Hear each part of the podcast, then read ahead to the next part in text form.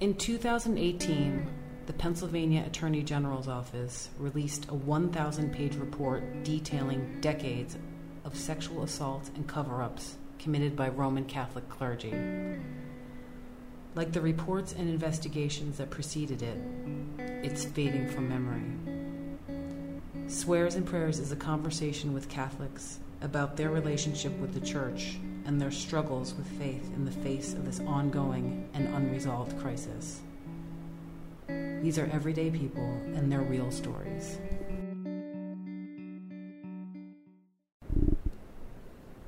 Eric is in his 30s. When we talked, he was a doctoral candidate in theology at Fordham. He was living in Charlottesville for the Unite the Right rally. He now lives in California. I grew up in San Jose, very different culture from out here, and uh, my mom was Catholic. So me and my brothers and my little sister grew up Catholic. My dad was not, but I didn't really know this until maybe 11 or 12 because he always came with us because uh, nice and that must take a lot of patience to go to mass every week if you're not Catholic. Um, I learned I don't I don't know if agnostic or atheist is the right word for him. He never really talked about it, and really cared to. I think he just wanted to support my mom raising us Catholic, so kept it quiet. But I remember learning that that that raised questions for me. Oh, there's another option, you know. Right. Uh, and my mom let me choose whether or not I wanted to be confirmed in the church, and I didn't know what to do. I was in middle school. Right. I had never really thought about my faith and whatever. It was a given. It was never something I thought about. And did so, you go to Catholic school, or was it like you're doing like the religious, like the classes on the Sunday, like for the? Well, I never actually did the classes. Okay. So this was at the outset. Do you want to engage in this process? I got uh, it. So I had done First Communion. Right. Um, no, I did not grow up uh, going to Catholic school. That was not till grad school that I was ever exposed to that. Okay. In fact, I was supposed to go to a Catholic high school. My mom dropped me off to take the test to get in in eighth grade, and I ran away. Once ah! I really didn't want to go there, so I went to the public school. uh, it was a good school, and so it was always a like a live question for me: what I want to, what do I want to do about my faith? Or that, the question never even occurred to me. Like what? right. What is faith? What's the other option? Really, I knew my dad had this other thing going and so I just never thought about it until I got to college and started studying philosophy and atheist. I majored in philosophy and was reading Nietzsche. And there was a particular professor who I later learned was a Baptist, but I thought was a raging atheist who had all these answers. And just reading these texts raised a lot of questions for me. And I realized I had never given any thought. I had no defense for any of this. And it was making sense to me. At the same time, I was being exposed to other Christians mm-hmm. who I didn't Wait, so um, were you confirmed? Like, did you? No, I was oh, never confirmed. confirmed. My older brothers were not confirmed, and so I didn't. Right, right. It's like so you choose this path. You're like, yeah, yeah. I'm good. Brian and Scott didn't do it, so I'm not doing okay. it. Yeah, and uh, other Christians really disturbed me. They, yeah. they were telling me Gandhi's in hell, gay people are in hell. That was the big thing for me.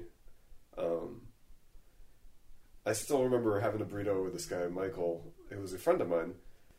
I had a vague awareness of a creeping atheism coming on, and he knew it.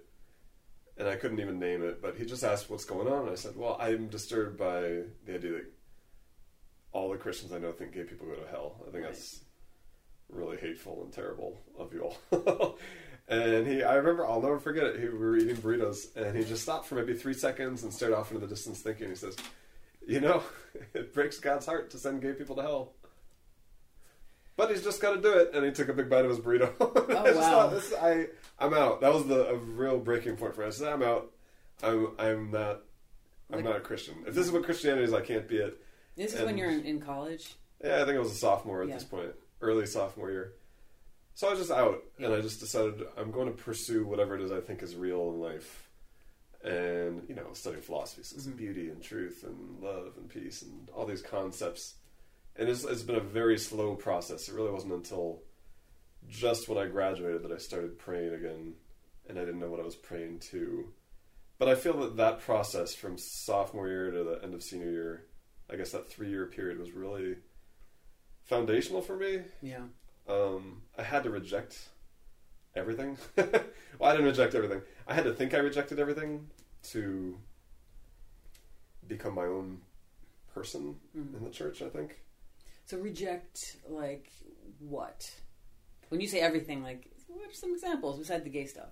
Sure. So it was the first time I turned an attentive eye to what my church is and what it believes, Mm-hmm. and what do I what do we mean when we say it? what is the church? Um, and so it was not a disciplined study at the time, but you know I learned that the rationale for why women can't be priests, and then I realized I've never thought about this before that women can't be priests. I just accepted the patriarchy I grew up in as the air I breathed. And the argument was so ridiculously dumb that even I used to teach first grade. My first graders would be able to poke holes in this argument, and I so I, I rejected that. And once once you see that it's a patriarchy, I, I guess you can live with the cognitive dissonance. I've seen people ignore it, but I could not ignore it. Right. Um, the defining you know, defining queerness as objectively disordered, intrinsically disordered. It's terrible. So I rejected that. I rejected. I had to reject all of it. I just said, "This is." I have to call everything into question now. Right. What does this mean if I'm taking Eucharist from this system that dehumanizes so many people that I know and love, people that are family to me, friends to me, teachers to me? Um, I just couldn't do it, Yeah. so I just walked away from it all. And I—I remember thinking, I'm just never coming back. Screw it. Right. I, I am out. And I've I've come back to the church in a sense, but it's not the same church that I came back to.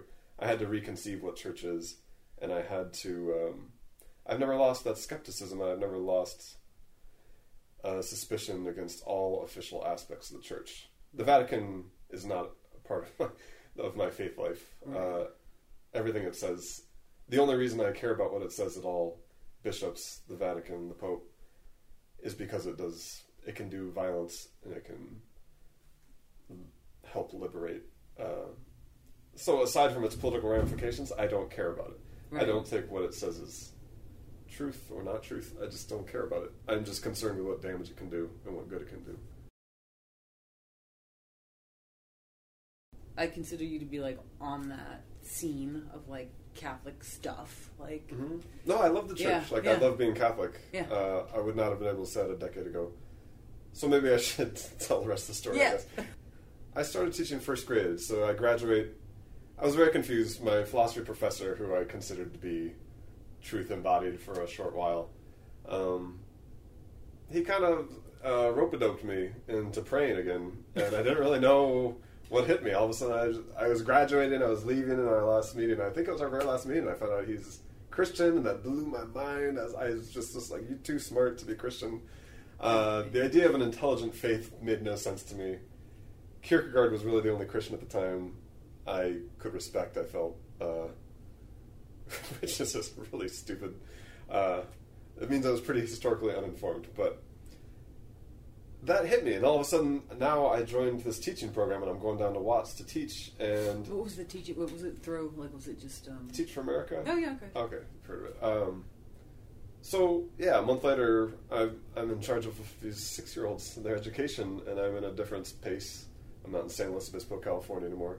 I'm in Watts, and um, I still, I just didn't know what hit me. And I met this guy who later became a Jesuit, and eventually got kicked out of the Jesuits for being too open about his sexuality. And he became my best friend at the time, and he uh, he took me to church, and I really didn't want to go but I also my mind my whole spirit had just been upended learning that this guy Dr. Walker was a Christian and so I Like, what was so like uh, jarring about it for you? um I was you know I'm in college I'm immature uh, I think I just I was unmoored and unanchored. I didn't have my faith life anymore. I'd rejected something that I didn't know was foundational in my life but was. 'cause as you know Catholicism is a whole culture. It's not Sure. just yeah what you do on Sunday. And so I was floundering around for an identity and I don't think I even was aware of it. My whole college I was wandering around train tracks. I didn't I didn't really have friends. I didn't go to parties. I, after high school, I just kind of wanted to be by myself. I had the social life in high school and played sports and all that. I, I just spent a lot of time reading by myself at the beach at night or on train tracks. And so this was a very f- important relationship because I didn't have many, but also because he was guiding me towards something. And looking back, it was it was much more like a spiritual director than a teacher. Right. Is what he was to me. and so to learn that, I mean, he went about it very intelligently. He knew that if he identified himself as Christian, I would have written him off immediately.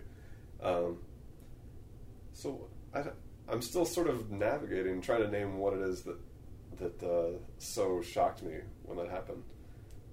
I mean, part of it was just I, I wanted a mentor, and I didn't even know it at the time. I just wanted a mentor. I wanted someone to learn from and to guide me. And so I found out I was being guided to something different. I felt kind of shocked, not quite betrayed, but also my allegiance to him wasn't going to be. It was stronger than uh, whatever dismay I might have felt at him keeping that secret. I don't know if that's a good question. No. What was that? And it, but it, what it did to me was it created this um, chaotic space in which I could have gone in any direction. I think. Um, but it turned towards prayer. So my buddy brought me to church, and they were doing a book sale, and he said, "Oh, have you read this book, Seven Storey Mountain, by Thomas Merton?" I said, "No, never heard of the guy." He said he's a monk. I said, "I don't really know what a monk is. I've heard of them, but uh, plus I don't have any money. This is like seven dollars." And there's a really nice woman there who was in charge. She said, "Just have it." she kind of overheard. She could tell something was Right, going on, right. and uh, I said, "Okay." So now I'm teaching. Uh, I guess at the time, second grade in Watts, and I go home and I'm reading Thomas Merton. You got this white Trappist monk in Kentucky at night, and then these black and Latina kids during the day. So I'm navigating these two wildly different worlds, and life just wasn't making sense. And I needed to get away. And my buddy Curtis said, "You need to go to a monastery, Hmm. to clear your head," because I was dealing with evil as well. Just what's why is the world doing this to these kids? Watts is Right. not a great space uh, for children. Um, and I said, "What's a monastery? I don't even know what you're saying." Right.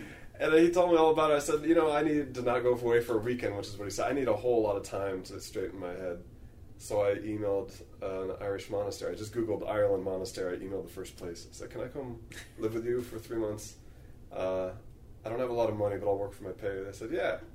They probably thought I was discerning. I was not, but. Uh, so I went to Ireland, Glenstal Abbey, and it changed my life. It uh, it got me, it gave me permission to get back in touch with my Catholic roots. How long were you there? Uh, I had scheduled it to be for three months. I cut it a little short to go propose to Anna. Hmm. I was weighing or not whether or not I wanted to become a monk once I arrived, which I did not go in with the mindset of. But they invited me to stay. And was it like a Benedictine? Like was it the, so you did you pray like with them, or, or did, did you kind of do your own thing, or like was it like you were part of the community, or how did they? I was. this? So I lived in the novitiate. There were Okay. no novices at the time, so it was just me and the novice master. So this would have been 2008, summer of Okay. 2008. I was 23. And um, Okay. I was struck. I Yeah, I partook in the, the daily life as much as I could. I, I woke up with them and prayed five times a day, doing matins and lauds. And, uh, Compline was always my favorite. And they just had this beautiful space, and they were not crazy. Yeah. I, I it was it was the most sane space I'd ever been in. They were um, rooted in a way that I wanted to be. They knew something I wanted to know, and I, I sensed that. I could just feel how young and restless I was there. Almost everybody was old, and it was the first time that um, I was not bothered by all the trappings of doctrine and dogma because they didn't really. It was just the life. It was like the rhythm of the Yeah, the, the I presume you're like working, like Mhm. yeah. So there's I'm labor, the praying, like Yeah, living by the bells, uh, they will tell you what to do, and you fall into a rhythm of life. The The seven day mark is wildly different than the first day, right. and the second month is wildly different from the seventh day. You fall into a rhythm, and it's beautiful. It cradles you, and I just felt like I was cradled in a faith that I didn't find objective for the first time because they didn't uh, express their religion by excluding others, which was really the only model I'd seen after I started thinking and questioning. But at the same time, I distinctly remember they took me on a road trip to a nearby uh, monastery of women. And halfway there, I said, "Why are we? Why are we going?" Like, "What's the plan?" And they said, "Oh, we need to say mass there." Right. I said, "Oh, how come they can't? Oh, they can't say mass because they're women." And I remember going there and meeting these wonderful people and just thinking, "You cannot have mass. You're completely dependent on men for mass." And it really bothered me. We went out to a bar in uh, Galway that night, and I asked them, "Why can't women be priests?" and I learned that they had different opinions on it. Some of them were Mm. very staunchly of the opinion, well, you know, this is what Jesus decided, which is a terrible argument. Right. Because then you can't have, you know, It's like that's it. Jesus didn't ordain Americans. He had no American disciples. Like, yeah, he just picked one random thing. Um, but some of them did not, and I found that oh, there are, they ha- they allow for space um, for disagreement. There's, it's a spacious monastery there, and so it was the first time I. Yeah, we, we got in an argument about the Eucharist too, a loving argument. You know, I said, what, "Why couldn't Mother Teresa bless my burrito and have that be the body of God?" And uh, one of them said, it was, it was Brother Coleman said, "I think that would be Eucharist. That is the body of God." And some of the others said, "No." Eventually, you know, it was almost sort of like throwing chips at each other, kind of argument, just joking around. But I was fascinated by these new questions, and they were open to them. That changed my life. Living in living in the monastery changed my life, and I came out with it. I wanted to be a monk in the world. I couldn't. I couldn't leave my students when I thought about staying or not. I wanted to become a monk, but I, the the faces of Tyreek and Rod Torian and Marche kept floating through my students, and also I was dating Anna, Right. and uh, so I said, yeah, I'm not going to become a monk. I'm not going to stay here. You were you guys both in Teach for America, or was, Yes. Okay, That's how that's how you guys met. Okay.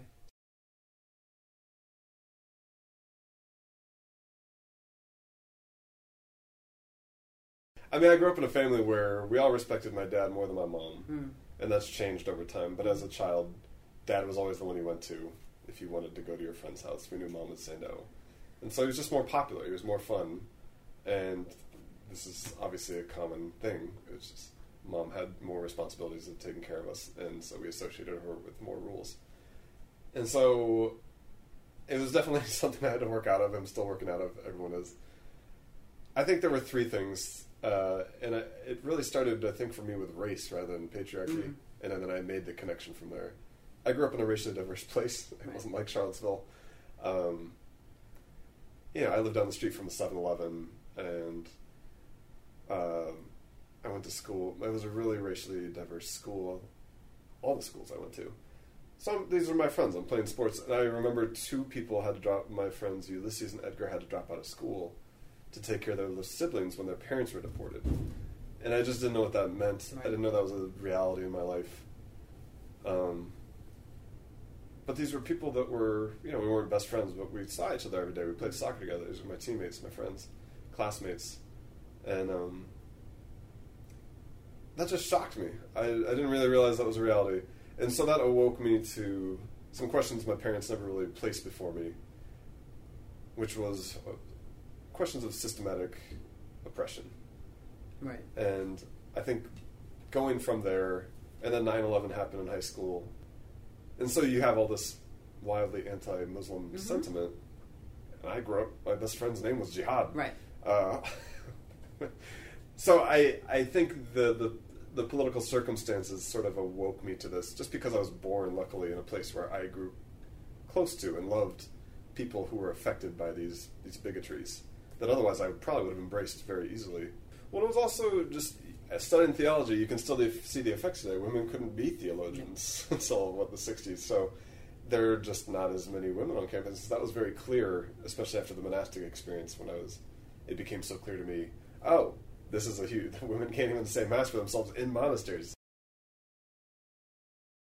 But so to speed back up, uh, I went taught first grade again after the master's degree, but then I, I was just drawn to study more theology and deal with questions from the standpoint of my faith.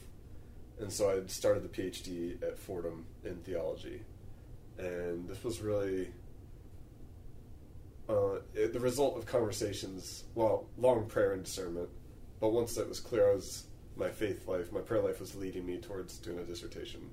I realized this makes no moral sense. The world is consuming itself.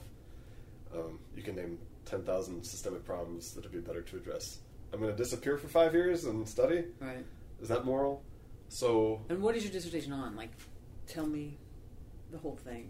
the whole thing, sure. So, a 30 second description might be um, there's this guy, Dan Berrigan, who's a Jesuit priest, Mhm. poet, peacemaker, probably most famous for 1968 burning of draft files.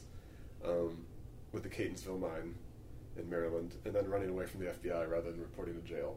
Which is an amazing story in itself.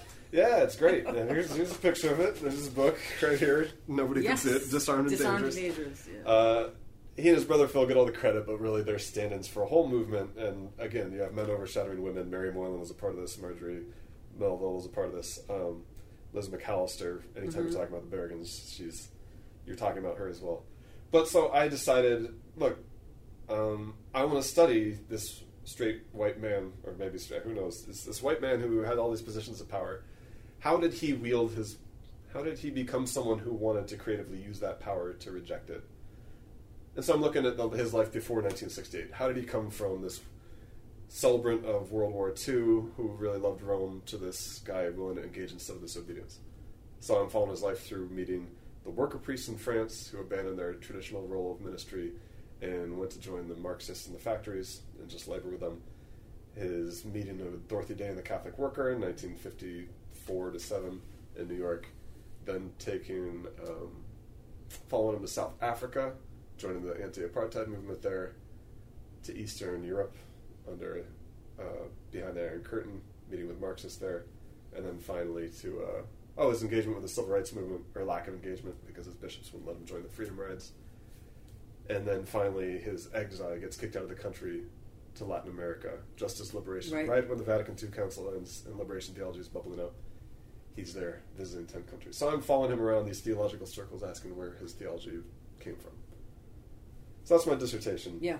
So I emailed, or I, he doesn't have email. I sent him a letter, just saying, like, I kind of know who you are. I know the vague outlines of your So story. like just uh, it's more than that. So you know, we've discussed about this before, but it's like you were you were had you already started at Fordham, or was this no, okay? That's what I'm saying. So you were doing your masters.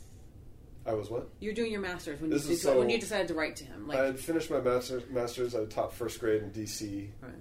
and uh, in Edgewood, and then I started teaching philosophy at a nearby college, Mhm. just adjuncting, teaching classes on Dr. King and Malcolm X and ethics. Um, and then I wrote him because that was when I said, you know, how I- did you become familiar with his like work and his his persona? through Boston College. Yeah. Um, I never studied him. I just heard stories about him. I didn't really know what the Catholic worker was. I didn't really know who he was. I just heard stories, and Yeah. I had a vague understanding. Here's someone who's been in jail, and really, um, I had been feeling like my life was headed towards jail in some fashion for a long time since I was maybe 20. When the pictures of Abu Ghraib and Mhm. Guantanamo came out, I said I cannot pay taxes anymore. Um, so I always just assumed I was going to do tax resistance. I started planning for it. Um, there were various ways of going about it, and I was deciding which I thought was best for me. And thinking seriously, can I spend a long time in jail? How long would you even get? My dad's a cop, and so we were Right. o- openly talking about this with each other. So You and your dad. yeah, he wasn't Okay. planning with me or anything, but we were talking through possible ramifications and what what jail is like and stuff. And um, but when I got engaged, that really put all that on hold. About going to prison. Yeah, I'll- it's I'll one thing, sure. It's one thing to decide it for myself, but if you if your primary community, um, if that's not consistent with that, so it just got put on hold for a while, and I didn't go to jail. I think for the first six or seven years of our marriage. Um, so anyway, I sent him a letter because I, I knew he had worked in the university and definitely out, and I just said my prayer life is leading me in, but this makes no sense morally. I think I want to be out can you call me on the phone so we can talk about this? And he called me and he said, hey, it's Dan. I said, Dan who? He said, Dan Berrigan. I said, oh, hi, Dan Berrigan. He said, uh, why don't you... Oh, no, he just says, I'd love to. I said, you'd love to what? He says, why don't you come up to New York and have tea with me? We'll talk. I said, okay, Dan Berrigan, I'll have tea with you. So we talked for maybe three hours and had a wonderful conversation. It was much more pastoral than I thought. I was expecting this angry prophet. Oh. a deeply contemplative presence. Part of that, he was probably 86, 87. Yeah. And at the end, we, we talked all this out. He said, I've looked down both of your paths and seen God smiling back from the end of both. Huh. So if you're feeling like your prayer life is leading you there, you should apply. And it'll be a blessed path, and God will meet you on it, whether or not you think it's the most moral decision. If God is there, that's that's where you're to be.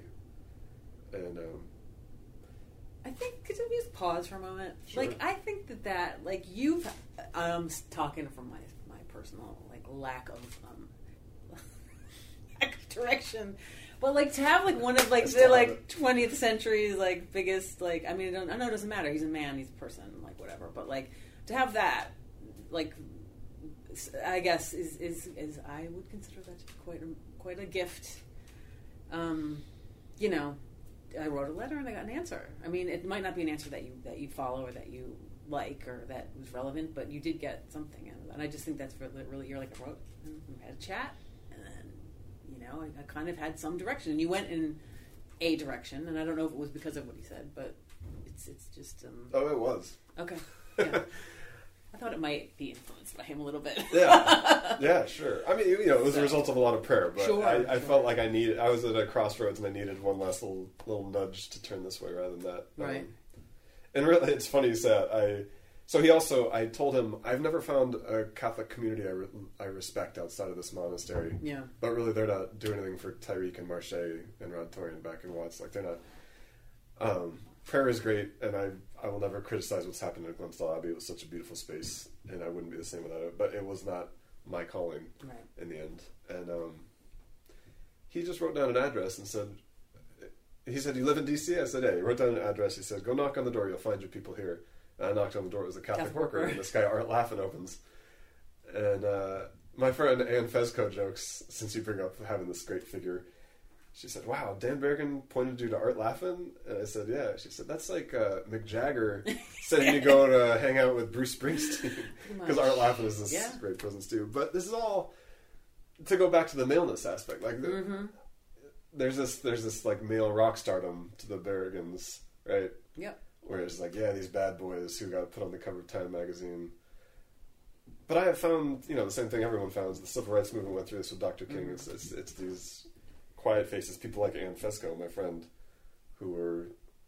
It, it's it's much more important to remember the vast networks and the movements and the people who are not famous behind them, and yeah, I get taken in by the celebrity, and part of the celebrity of Dan Berrigan is the maleness. But that's also why I find it so important to study him, or someone like Dorothy Day, who was a woman, but also knew her privilege as a white person very well, her privilege as someone who was not homeless, and decided to use that kenotically. This sort of idea of self-emptying. I have this power I should not have. Um, I mean, to me, that's the magic of the Catholic worker, which I got involved in when Mhm. I knocked on Art Store in D.C. and later in New York. I became very close with the community there. Now here in Charlottesville, it's it's not oh you can live in my house. It is this is our house now. Right. We are we are here together, and this is not me giving you food. This is now our food. Well, I think that's the difference between I was talking to Laura about it. It's like there's charity, and it's like, and then there's that, which I don't know what that is. It's it's like being human.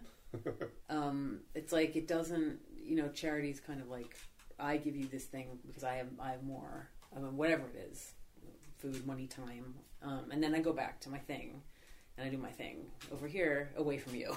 Right. Um, whereas the Catholic worker is not about that at all. It's No. like Come in with your bed humans. bugs. Yeah, yeah, your exactly. bed bugs are my exactly, bed bugs exactly. Yeah, that's when it gets real. yeah, all of yeah. a sudden. It's like, and we'll get on each other's nerves, and Mhm. it'll be, you know, Yeah. it, it's like a human relationship, not a like transactional or like uh, one based on privilege. Right. And so for the last five years, I've been going through these different models of Catholicism. I would be at Fordham during the day, studying, you know, the quote great thinkers, Karl Rahner, Karl Barth, etc. You know, generally white dudes. And then I'll go to the Catholic Worker at night. it's just, uh, it's just so wildly, such a wildly different manifestation of Catholicism infleshed, where incarnation is a command, not a, a topic to be studied or a doctrine and it's beautiful. And I'm very informed by both approaches, and I'm much more deeply drawn to the Catholic worker in theory. But um, I have staked out my life between them. Really, I'm- Right. I'm Swears and Prayers podcast is brought to you by me, Jen Mediano, and producer Erica Gregory at Scout Creative Agency in Charlottesville.